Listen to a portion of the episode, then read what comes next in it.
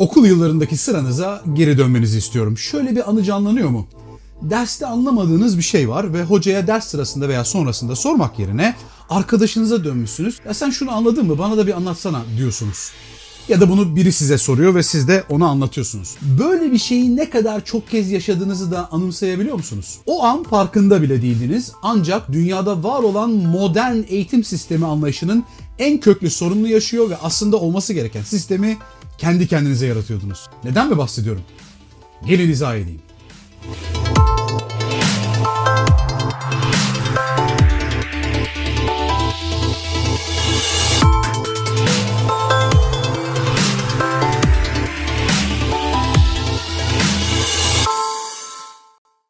Harvard Üniversitesi Fizik Fakültesi Dekanı Profesör Eric Mazur 1984'ten beri ders anlatan süperstar hocalardan biri. Hani şu amfilerde gerçek deneylerle, gösterilerle adeta şov yapar gibi eğlenceli ve uygulamalı şekilde ders anlatan hocalar yok mu?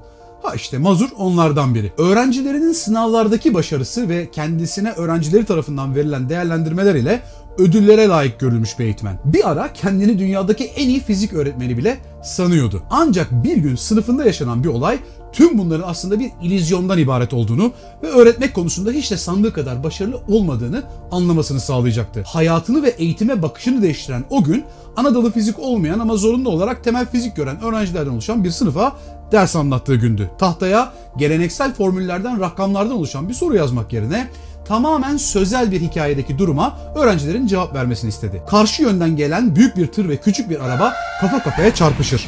Bu durumda büyük ve ağır olan tırın mı yoksa küçük olan arabanın karşı tarafa uyguladığı güç mü daha fazladır yoksa eşit midir? Ve neden? Mazur cevabın öğrencileri için basit olduğunu düşünüyordu ama 250 kişilik amfi sınıfın yarısından fazlası hatalı yanıt vermekteydi. Cevabı bilmiş görünenlerin çoğu da cevabın neden öyle olduğunu açıklayamıyordu. Mazur tahtaya döndü ve termodinamiğin 3. yasasından başlayıp 5-10 dakika boyunca olabildiğini düşündüğü en güzel şekilde cevabı anlattı. Sınıfa döndü. Öğrencilerin kafası hala karışıktı ve tam olarak neden anlamadıklarını da Mazur'a aktaramıyorlardı. Mazur yine tahtaya döndü ve bu kez termodinamiğin ikinci yazısından başlayıp tüm mevzuyu yeniden anlattı. Tahta formüller, çizimler ve kavramlarla dolmuştu. Öğrencilerin durumu ise aynıydı. Profesör Mazur şaşkındı. Olayı harika özetlemişti. Sorun neydi? O an daha önce hiç yapmamış olduğu bir şey deneyerek öğrencilere hadi sesli şekilde aranızda tartışın biraz dedi. Yüzlerce öğrencinin uğultulu tartışması bir anda kaotik bir ortam yarattı. Mazur'un orada olduğunu bile unuttular. Sınıftan çıkıp gitse fark etmeyeceklerdi bile. Ancak iki dakika gibi kısa bir sürede tüm konuyu çözdüler ve neredeyse hepsi meseleyi anladı. Mazur'un başaramadığını bu öğrenciler neden iki dakikada başarmıştı? Cevabı şu. İki öğrenci hayal edin. Ali ve Ayşe. Ayşe doğru cevabı veriyor çünkü konuyu anlamış. Ali anlamadı. Ortalama bir durumda konunun çözümüne ilişkin Ayşe'nin Ali'yi ikna etmesi daha mümkün çünkü mantık ve bilim Ayşe'den yana. Ne var ki buradaki kilit mesele şu. Ayşe bu bilgiyi Ali'ye tahtada duran hocadan çok daha iyi şekilde aktarabilir. Çünkü Ayşe konuyu daha yeni öğrendi. Bu sebeple Ayşe yeni öğrenmekte olan biri için mevzuyu anlamanın neden zor olduğunu biliyor. Öte yandan elinde tebeşir tahtada laf anlatmaya çalışan hoca konuyu o kadar uzun zaman önce öğrendi ve sindirdi ki onun için mevzu çok bariz, çok basit. Öğretmekte olduğu şeyin başkalarınca neden anlaşılmadığını artık anlayamıyor. İşte bu bir alanda uzman olmanın, konuyu çok iyi bilmenin getirdiği bir lanet. Profesör Azur bu derste yaşadığı aydınlanma sonrası o güne kadarki ders anlatma yöntemini, metodolojisini tamamen bırakmaya karar verdi. Ve o günden sonra sadece iki şey yaptı. Birincisi derse ilişkin notları dersten sonra değil, dersten önce öğrencilerine verdi ve henüz bilmedikleri konulardaki bu notları okuyup sınıfa öyle gelmelerini istedi. İkincisi de sınıfında bir daha hiç ders anlatmadı. Sadece geldi, kısa bir girizgahtan sonra bir soru sordu ve daha sonra da öğrenciler arasında sorunun yanına dair oylama yaptırdı. Oylama sonrasında öğrencilere kendilerinden farklı yanıt vermiş olan bir başka öğrenciyi bulup onu ikna etmelerini istedi. Hepsi bu. Öğrenciler aralarında bir süre tartıştıktan sonra Mazur cevabı yeniden oylatıyordu ve bu kez daha fazla sayıda öğrenci doğru yanıtı veriyordu. Buna peer instruction yani akran yönlendirmesi deniyor. Bu yönlendirme sırasında eğitmen adeta bir futbol maçında sağ kenarında duran teknik direktör gibi hareket ediyor. Oyun istediği gibi gidiyorsa müdahale etmeye gerek yok. Sadece oyun kontrolden çıkar veya gitmesi gereken yönde gitmezse müdahil olup course correction yani rota ayarı yapıyor. Bu kadar. Mazur'un yıllar önce icat etmiş olduğu bu metot günümüzde artık konsept test olarak da biliniyor ve aktarılanlara göre Harvard'daki öğrenme eğrisini 3'e katladığı belirtiliyor. Sadece o da değil. Bu metod ile öğrenilen bir konsept bir daha unutulmuyor. Mazur bu metodun ilkokuldan doktoraya her seviyede kullanılabileceğini belirtiyor. Çünkü bir şeyi derste teorik olarak öğrenip sonra ancak dışarıda gerçek hayatta bir durumla karşılaşınca aa demek bu bunun içinmiş şeklinde kavramanızın hiçbir anlamı yok. Bu şekilde olması tamamen bir zaman ve kaynak israfı. İşin teorisini dersin dışında okuyup veya günümüzde bir videodan kolaylıkla izleyip sonrasında sınıfa geldiğinizde bunun uygulamaya nasıl geçireceğinizi kavradığınızda işte o zaman aldığınız eğitimin bir anlamı oluyor. Beyninizi sınıfta aktif olarak kullanmış oluyorsunuz. Nasıl yani? Bir dakika. Ders dinlerken beynimiz zaten çok aktif değil mi? Hayır. Hem de hiç değil. Ders dinlerken aslında bir uyur gezerden farksızsınız. Dünyanın sayılı üniversitelerinden MIT'de araştırmacılar beyin aktivitesini 24 saat devamlı ölçebilmek amacıyla cilt üzerinden bu sinyalleri kaydedebilen bir bileklik geliştirdiler. Bilekliğin işlevini test etmek için de MIT'deki öğrencileri kullandılar ve onlardan günün hangi saatinde ne yaptıklarını da not almalarını istediler. Aslında eğitimle hiçbir ilgisi olmayan bu araştırma sonucunda tesadüfen çok garip bir fenomen ortaya çıktı. Ekranda gördüğünüz bu ortalama beyin aktivitesi verileri bir hafta boyunca bilekliği takan öğrencilere ait. Şuralarda görünen neredeyse sıfıra yakın yatay çizgiler öğrenim gördükleri saatler yani ders saatleri. Beyin aktivitesinin bu anlarda yüksek olacağını öngörürüz öyle değil mi? Ancak standart ders şekli bizi öğrendiğimiz şey ile angajmana sokmuyor. Sadece dinliyor ve not alıyoruz. Durup düşünmeye, sorgulamaya zaman yok. Derste ilginizi çeken bir nokta üzerine dönüp arkadaşınızla bir beyin fırtınası yapmak isteseniz o sırada kafanıza tebeşiri yiyeceksiniz. Duymakta olduğumuz bilgiler hakkında aktif olarak düşünmediğimiz için de o sırada çok fazla yeni nörolojik bağlantı oluşmuyor. Bu grafikte aynı aktivitesizlik günün bir başka bölümünde daha yaşanıyor. Dikkatinizi çekti mi? Evet, televizyon seyrederken. Çünkü televizyon seyretmekte derste hocayı dinlemekten farksız. Tıpkı ders dinlemek gibi son derece pasif bir eylem. Bir şey izlerken, dinlerken belki şaşırıyorsunuz. Ama derin düşüncelere dalmak veya yeni sonuçlara varmak için zamanınız yok. Her şeyin size hazır sunulduğu bir mecra beyninizi en az kullandığınız yer haline geliyor. E ama hocalar derste arada bize soru soruyor. Düşünüp cevap vermemiz gerekiyor. Hayır. Düşünüp değil. Cevabın ne olduğunu hatırlayıp cevap vermeniz gerekiyor. Verdiğiniz cevaplar hocalar tarafından ezberlenmiş problemlerin öğrenciler tarafından ezberlenmiş çözüm tarifleri. Yani aslında o anda veriler üzerinden akıl yürüterek ve tartışarak geliştirdiğiniz bir şey değil. Sorulan sorunun yanıtını ya biliyorsunuz ya da bilmiyorsunuz. Biliyorsanız aferin, bilmiyorsanız otur, sıfır. Eğitim sadece bilginin transferi değildir. O cihazlar arasında kablolu veya kablosuz şekilde de yapılabilecek bir işlem. Bu açıdan bakıldığında internete bağlanan bir cihazınız yanınızda olduğu sürece hiçbir konuda hiçbir eğitim almanıza gerek yok. Oradan açar bakarsınız. Bu nedenle eğitim dediğimiz bundan daha fazla bir şey olmak zorunda. Bunun birkaç adım ötesi olmak zorunda. Bizler bilgisayar gibi hafıza kartındaki veriyi asla unutmayan ve istediği anda silip yerine yenisini yazabilen makineler değiliz. Yanlış şekilde öğrendiysek silip üzerine doğrusunu kaydetmemiz daha zor oluyor. Doğru şekilde öğrendiysek de başkalarına doğru şekilde aktarabileceğimiz, anlatabileceğimiz anlamına gelmiyor. O bilgiyle inovasyon yapabileceğimiz anlamına da gelmiyor. Özellikle anlayış anına varana kadar geçirdiğimiz süreci aşama aşama geriye doğru hatırlamak da bazen oldukça zor. Hele de üzerinden uzun zaman geçmişse. Hayatınızda anladığınızı, bildiğinizi düşündüğünüz pek çok şey için geçerli bu. Dünyanın işleyişi ile ilgili pek çok şeyi anlıyoruz ama küçük bir çocuk gökyüzü neden mavi diye sorduğunda bunu kaçımız onun hem anlayacağı hem de hiç unutmayacağı şekilde cevaplayabilir? Okulda öğretilenleri unutuyoruz çünkü bize orada verilen şey sadece bir ezber tarif. İçinde bazen formüller var, bazen tarihler, bazen coğrafi isimler. Yani hangi ders, hangi konu fark etmiyor. Sınavda bu çıkacak, çıkacak olan şeyin çözümüne ilişkin tarif ve formül de bu.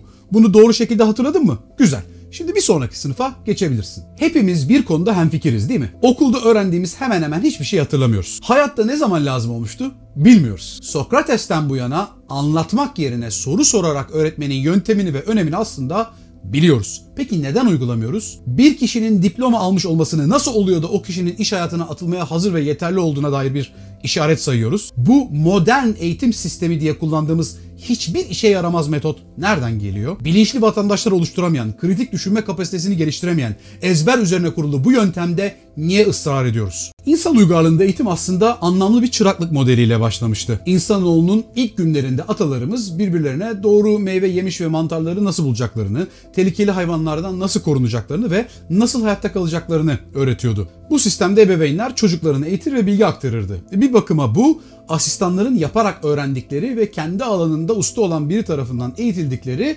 çıraklık modelinin kökü.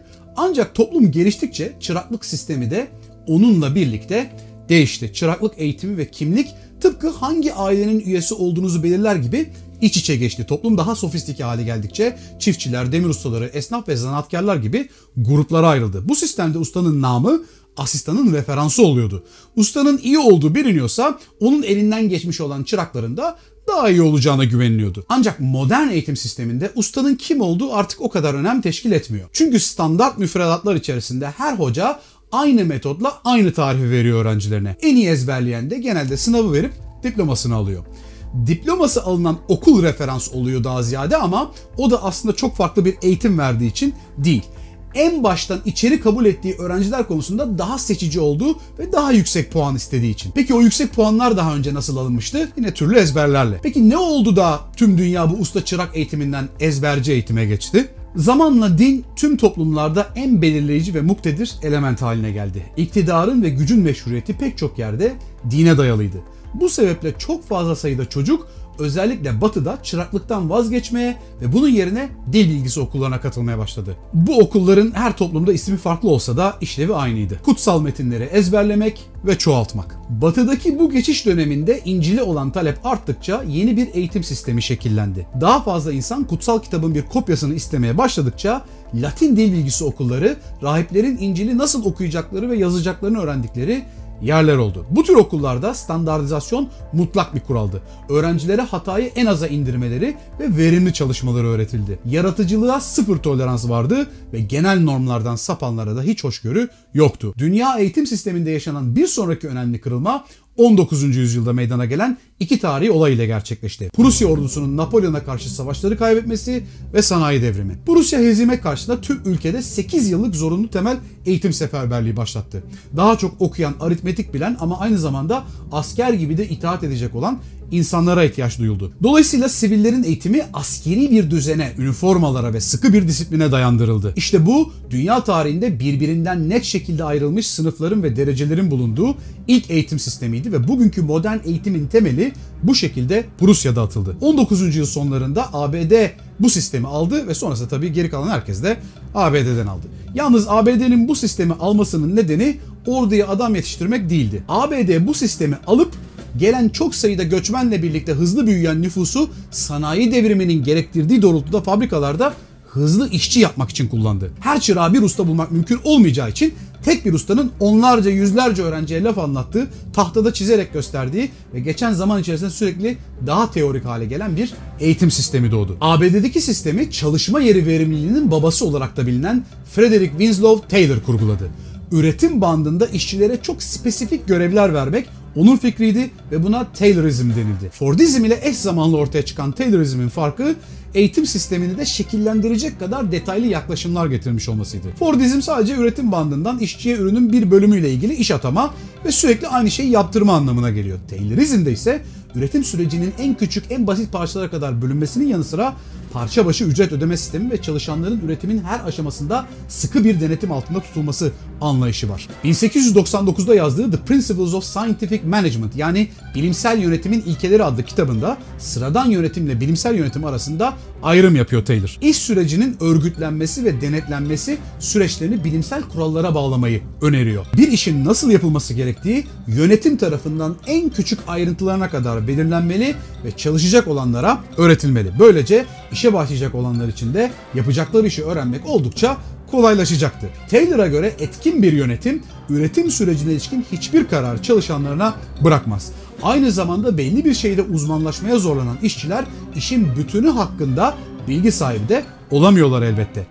Eğitim sisteminde bunların karşılığını görebilirsiniz. Devlet bürokratları tarafından belirlenmiş ve küçük parçalara ayrılmış net ve keskin müfredatlar.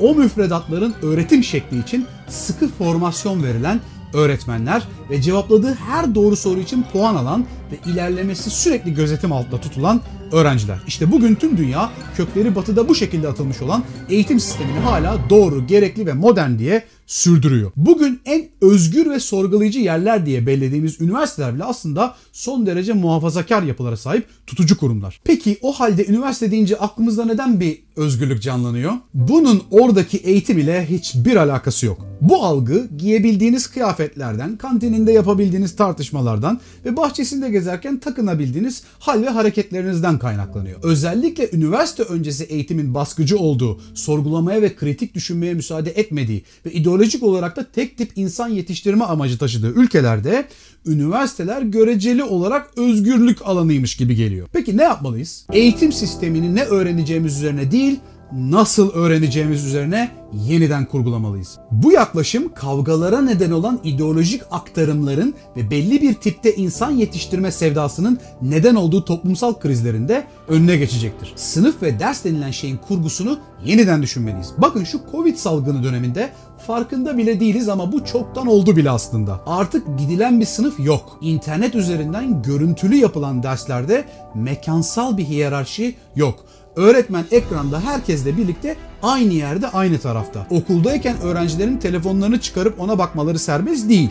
Ama şimdi internet üzerinden ders anlatan her öğretmen tüm internetin aynı anda öğrencilerin parmakları altında olduğunu biliyor. Öğrencilerinin neden bir hocaya ihtiyacı olduğunu sorgulatmayacak şekilde ekstra bir şey sağlaması gerektiğinin yavaş yavaş farkına varıyor. Bugünkü iş piyasasının anne babalarınızın zamanındaki iş piyasası ve onların iş başvururken ihtiyaç duydukları yetenekler ile alakası kalmadığını görebilmek için ekonomi doktorusuna ihtiyacınız yok. Daha geçtiğimiz 20. yüzyılda büyük şirketler on binlerce iş olanağı yaratıyordu. Şimdi ise çok daha küçük şirketler o koca şirketlerin yaptıkları işi yapıyorlar ve bunu çok daha az sayıda insan ile yapabiliyorlar. Ekonomiler dijitalleşiyor, sanallaşıyor, robotlaşıyor ve yazılım ağırlıklı hale geliyor. Taylorist bant üretimi yine var ama üzerinde robot kollar çalışıyor. Eğitim sistemi peki bu duruma karşı adapte ediliyor mu?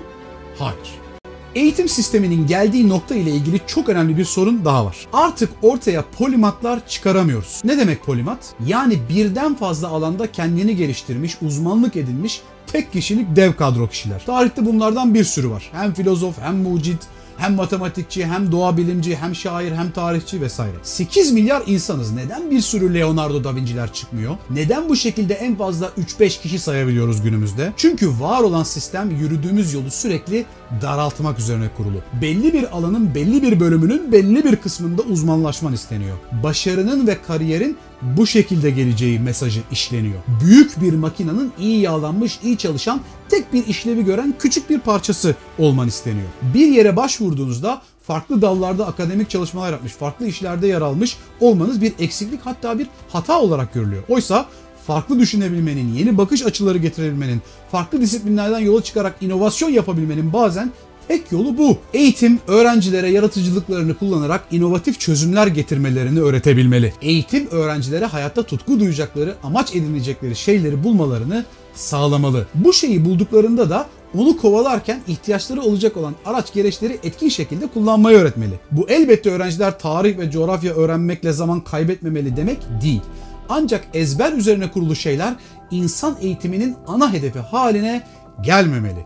Farklı alanlarda duyulan ilgiler uzmanlaşma ve kariyer adına köreltilmemeli. Aksine teşvik edilmeli. Eğer bunları yapmazsak çocuklarımızı gelecekte var olmayacak bir toplum için hazırlıyoruz demektir. Gelin bu hatalı sistemden dönelim. Şikayetimizi yüksek sesle dile getirelim. Benimle aynı fikirdeyseniz bunu paylaşmaktan çekinmeyin. Geleceğimiz gençlere, gençler de bizlere emanet. Tekrar görüşmek üzere.